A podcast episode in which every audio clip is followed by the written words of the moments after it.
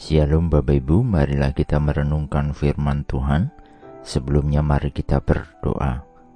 Tuhan kami hendak merenungkan firman-Mu. Roh Kudus pimpinlah kami. Di dalam Tuhan Yesus kami berdoa. Amin.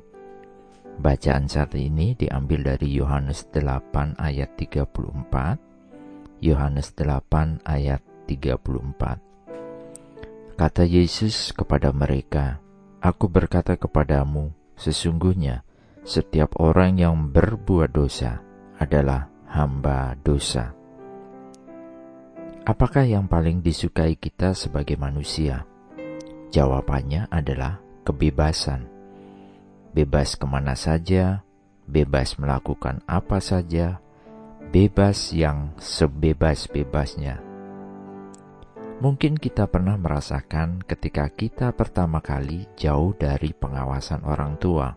Karena sekolah di tempat yang berbeda, sehingga harus indekos. Atau karena suatu hal, semisalnya bekerja, harus tinggal berjauhan dengan orang tua.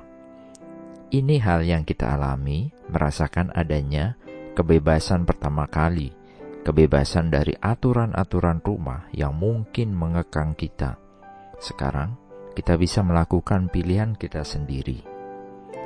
Sebagai umat yang percaya dan mendapat anugerah keselamatan dari Tuhan, sering mendengar bahwa dosa kita sudah dihapuskan oleh Tuhan karena pengorbanannya di kayu salib. Lalu, apakah dengan menjadi pengikut Kristus, kita itu terbebas dari dosa selamanya? Bacaan saat ini adalah perkataan Tuhan Yesus yang mengingatkan kita tentang dosa Hal ini Tuhan mau mengingatkan bahwa manusia adalah hamba dosa. Manusia memiliki kecenderungan untuk berbuat dosa, sehingga kita tidaklah benar-benar bebas dari dosa.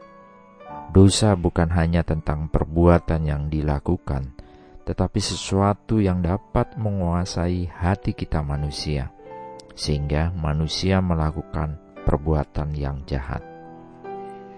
Keselamatan yang kita terima memang menghapuskan dosa kita, tetapi kita juga diingatkan bahwa kebebasan yang kita terima tersebut bisa membuat kita kembali menjadi hamba dosa. Oleh karenanya, kita perlu terus mendekatkan diri kepada sumber keselamatan itu sendiri, yaitu Tuhan Yesus, dengan cara tinggal di dalam firman-Nya.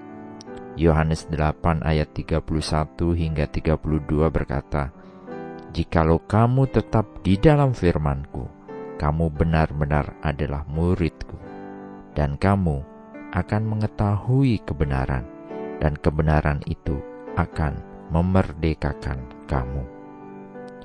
Kita tidak akan pernah tahu ada apa di dalam kebebasan kita itu di dalam dunia ini tanpa kita mengenal firman-Nya.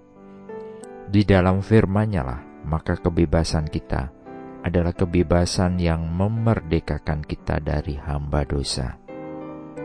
Dunia memberikan kebebasan, tetapi kebebasan yang menghantar kita menjadi hamba dosa yang ujungnya adalah maut. Ketika kita mau mengubah fokus dunia kita kepada Tuhan, dengan menempatkan Kristus sebagai Raja di dalam hidup kita, maka kita menjadi benar-benar bebas merdeka.